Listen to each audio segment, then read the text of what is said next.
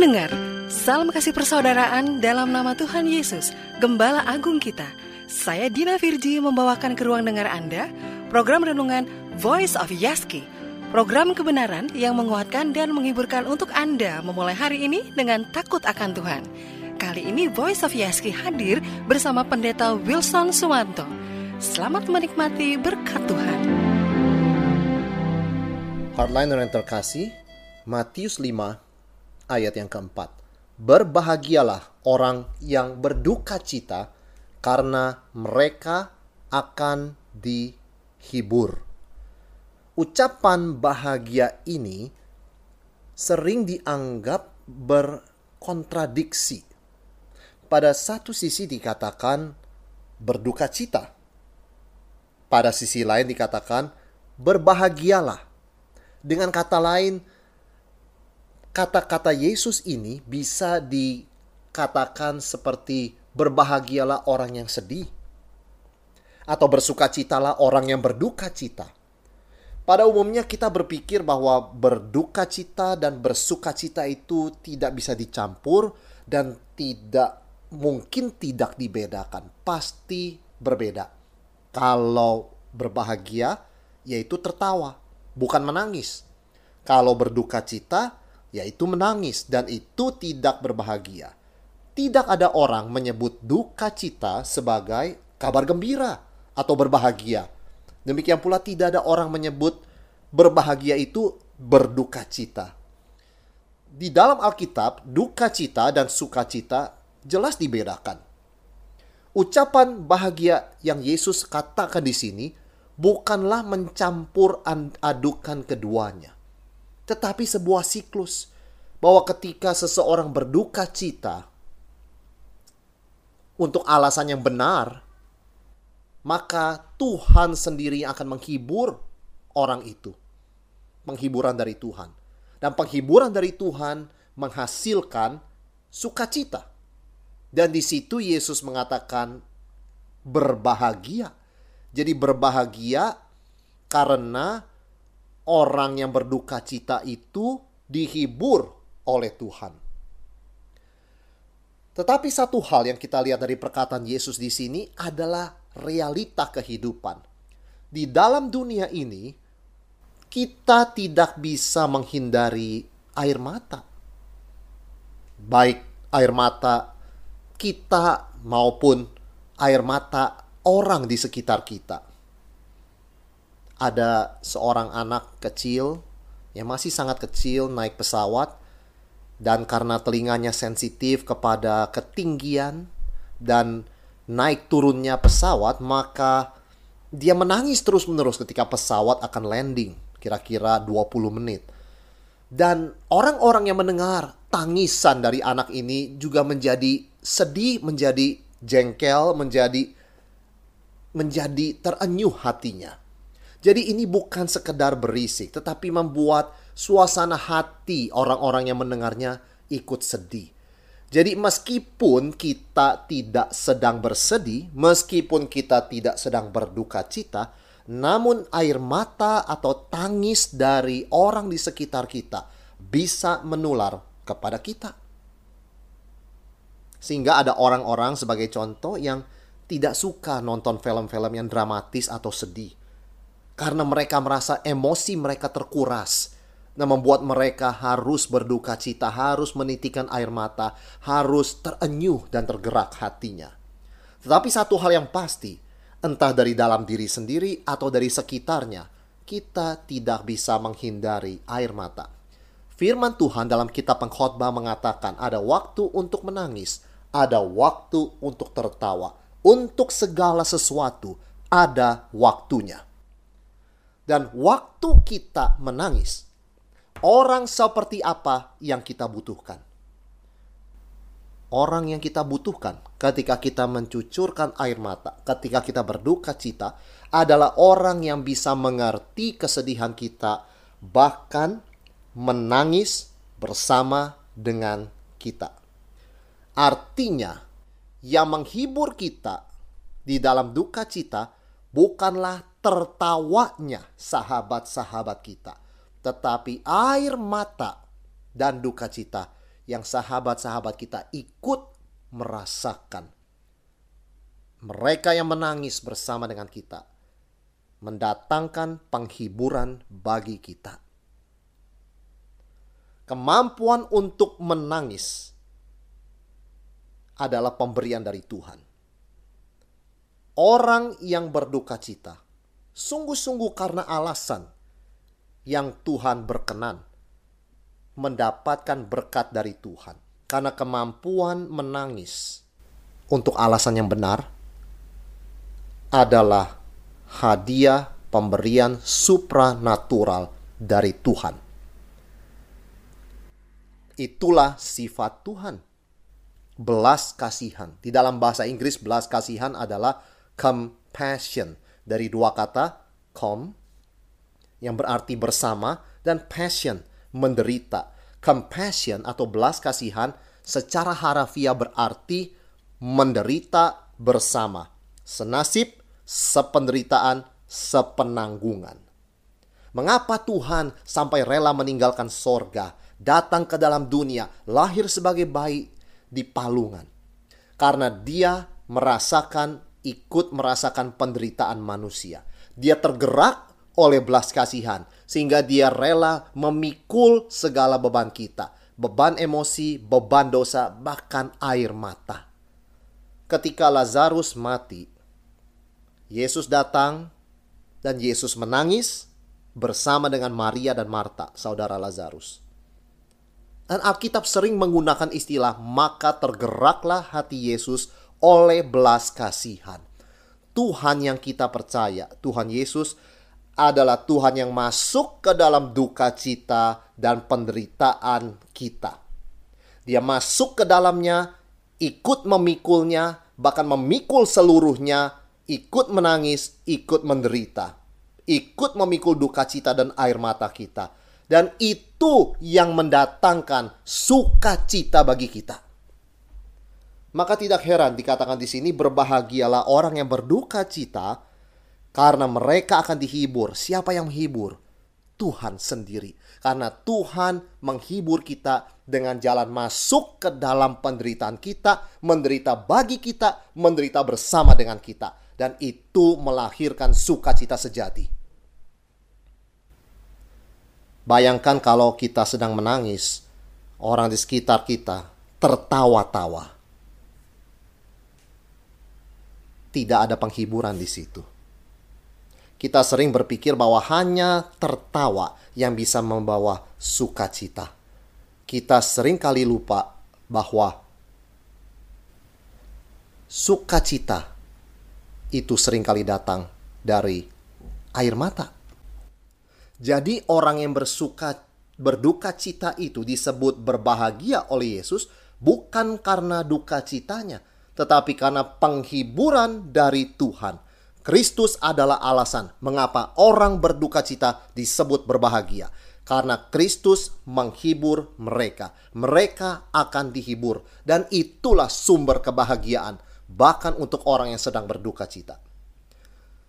Satu hal yang kita harus pikirkan dan kita tanyakan, apa duka cita yang dimaksudkan di sini? Karena tidak semua duka cita itu sama. Sebagai contoh, ada orang yang berduka cita atau menangis karena tim kesayangannya kalah dalam pertandingan final. Sebaliknya ada juga orang yang menangis karena dia gagal mendapatkan diskon pada waktu belanja promosi. Bukan itu duka cita yang dimaksud.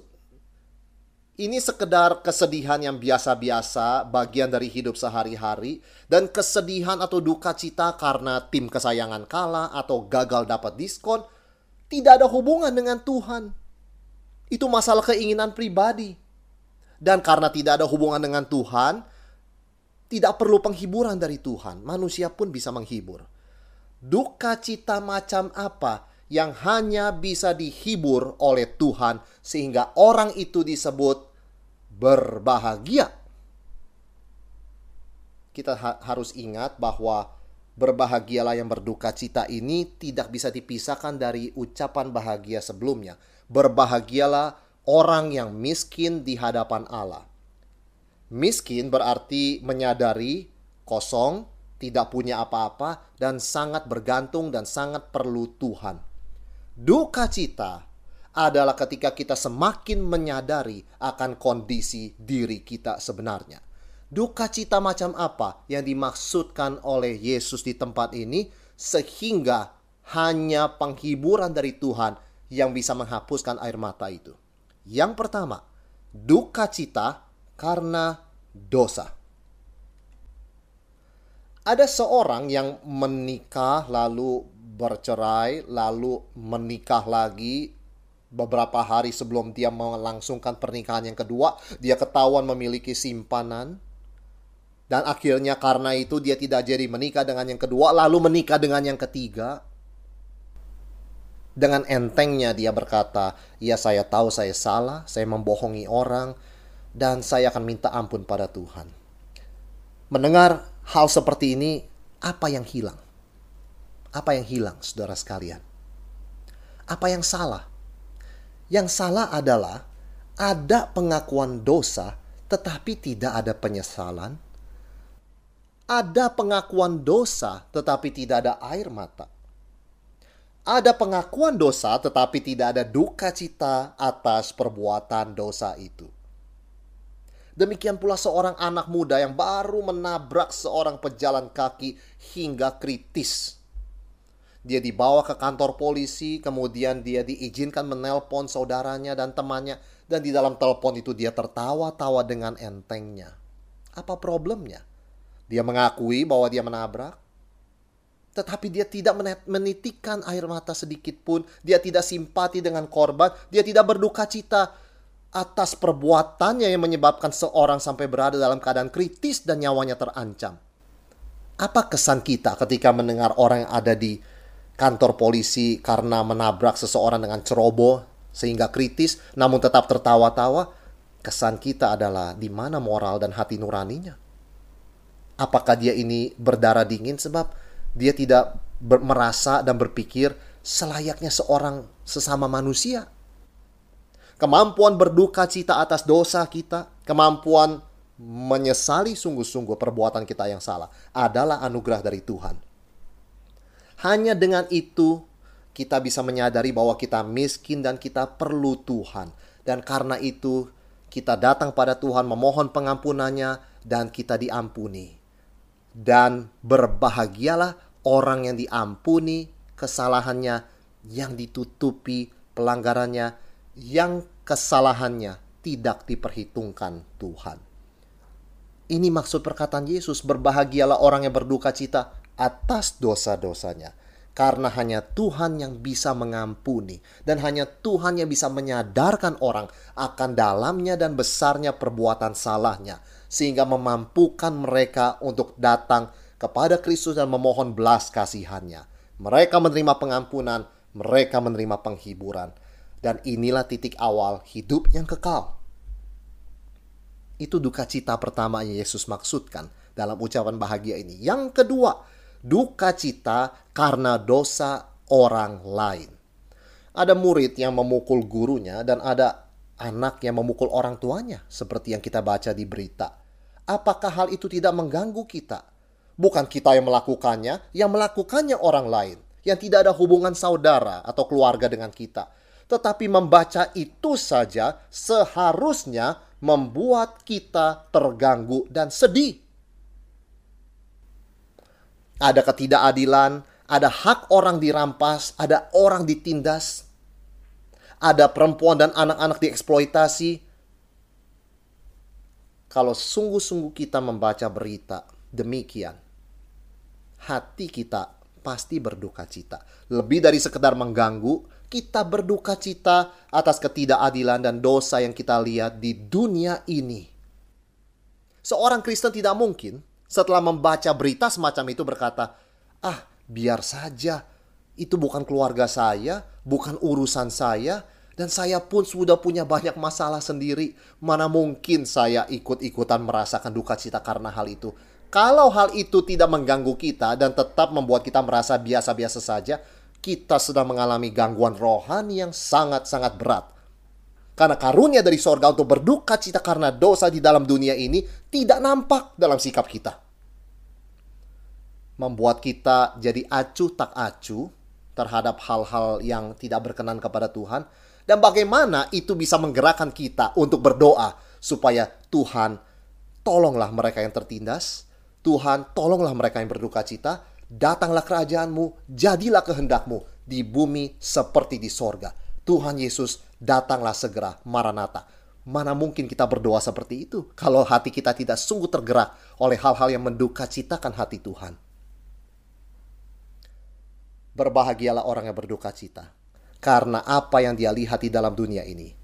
Karena dia akan datang pada Tuhan, memohon belas kasihan Tuhan, dan Tuhan melalui Roh Kudus menghibur dia dengan penghiburan sorgawi. Pada pada suatu saat Yesus akan datang kembali menegakkan kebenaran, menegakkan keadilan, dan semua yang adalah miliknya akan bersamanya di sorga. Di mana tidak ada air mata, tidak ada ketidakadilan, tidak ada penindasan, tidak ada hal-hal yang mendukakan hati Tuhan lagi. Yang lama itu telah berlalu. Seorang bapak gereja bernama Gregory dari Nisa berkata, "Tidak mungkin bagi seorang Kristen hidup tanpa air mata." Khususnya ketika mereka melihat realita hidup. Tidak mungkin, katanya. Orang yang melihat kenyataan hidup, realita hidup bukan lari daripadanya, tapi yang melihat dan menghadapi kenyataan hidup, tidak mungkin melewati hari-harinya tanpa sama sekali meneteskan air mata. Pasti ada hari-hari di mana hati kita sungguh menangis kalau dosa di dunia ini tidak mengganggu kita, kita sedang kita tidak sedang hidup dalam kenyataan. Kita hidup dalam khayalan kita sendiri. Dan kita juga tidak akan merasakan perlu Tuhan dan sesama. Ketika kita mendengar ada peperangan, ketidakadilan, kerusakan moral, kita sering berduka cita dan merasa tidak berdaya. Tapi kita tahu apa isi hati Tuhan melihat hal-hal demikian. Bahwa Tuhan pun berduka cita atas hal-hal seperti itu. Dan duka cita Tuhan menjadi duka cita kita. Dan hati kita tergerak untuk berlutut dan berdoa. Memohon pertolongan Tuhan. Tuhan, aku seorang diri tidak berdaya. Dunia demikian jauh dari engkau. Dunia begitu menolak akan firmanmu. Tuhan datanglah kerajaanmu, jadilah kehendakmu Datanglah Tuhan Yesus selamatkan jiwa-jiwa ini, tolong mereka. Dan saat kita berdoa seperti itu, penghiburan Tuhan, sukacita dari Tuhan memenuhi hati kita. Karena kita sadar Tuhan telah masuk dalam situasi penderitaan dan duka cita seperti itu. Memikul segala duka cita dan dosa kita.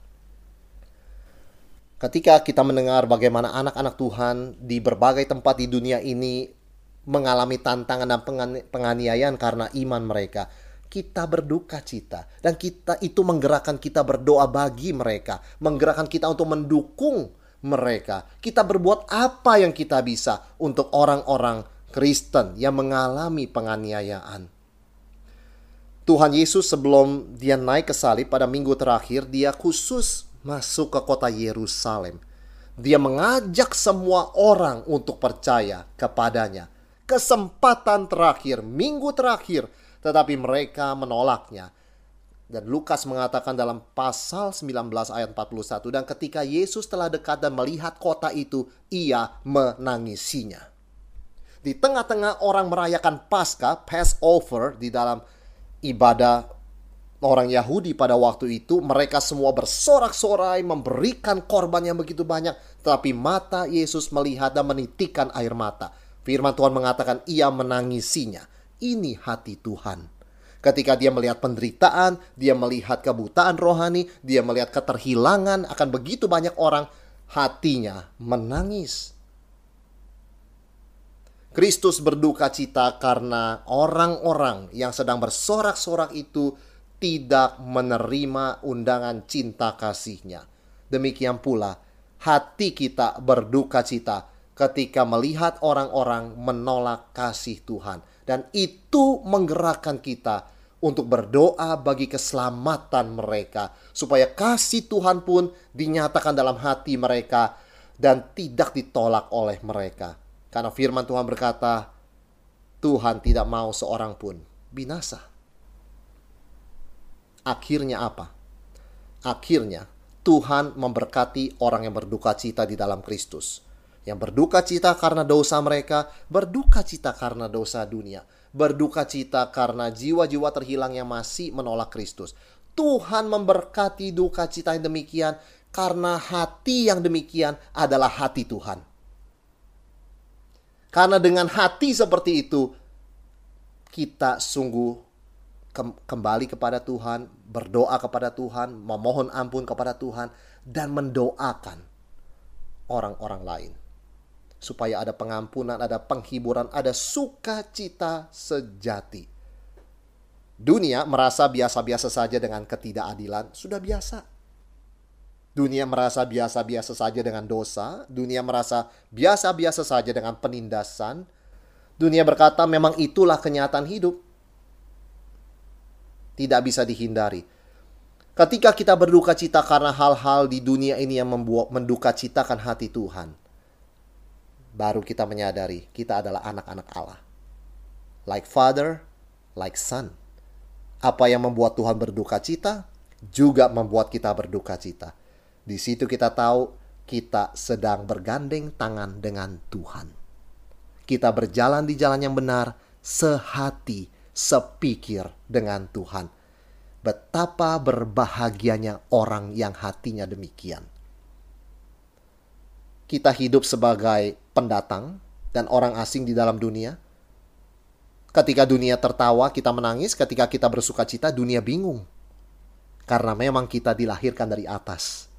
Kita dilahirkan kembali. Kita milik Kristus, bukan milik dunia. Penghiburan kita bukan apa yang dunia tawarkan sekedar kemajuan teknologi, musik yang rileks, produk-produk yang menarik, penghiburan kita, penghiburan sejati seorang Kristen adalah Yesus Kristus sendiri. Allah yang masuk ke dalam dunia, ke dalam penderitaan manusia, memikul dosa penderitaan kita, menangis bersama dengan kita. Pendeta Dietrich Bonhoeffer berkata, orang Kristen hidup sebagai orang-orang asing di dunia ini. Kristus pun hidup sebagai orang asing di dunia ini, sehingga dunia tidak bisa menerimanya dan menyalibkannya. Tapi di sinilah penghiburan kita, bahwa Kristuslah ada penghiburan kita. Salibnya penghiburan kita. Dan inilah penghiburan yang sejati. Sungguh amat berbahagia mereka yang berduka cita, karena Kristus adalah penghiburan mereka, bukan hanya untuk hari ini, tetapi untuk selama-lamanya. Karena hanya Kristus yang bisa menghapus dosa kita, hanya Kristus yang bisa menghapus air mata kita. Bukan hanya hari ini, tetapi selama-lamanya. Christ is our comfort. Kristuslah penghiburan kita. Berbahagialah mereka yang berduka cita, karena mereka akan dihibur. Kristus adalah penghiburan kita. Pendengar, demikian tadi program renungan Voice of Yaski. Program kebenaran yang menguatkan dan menghiburkan untuk Anda memulai hari ini dengan takut akan Tuhan. Bagi Anda yang membutuhkan informasi lebih lanjut mengenai kegiatan Yayasan Yaski, dapat menghubungi nomor telepon 021 594 94 223. Sekali lagi 021 594 94 223. Atau bila Anda terberkati dengan program siaran ini, Anda dapat berbagi kesaksian melalui email ke humas@yaski.co.id dengan subjek Voice of Yaski. Tuhan Yesus memberkati.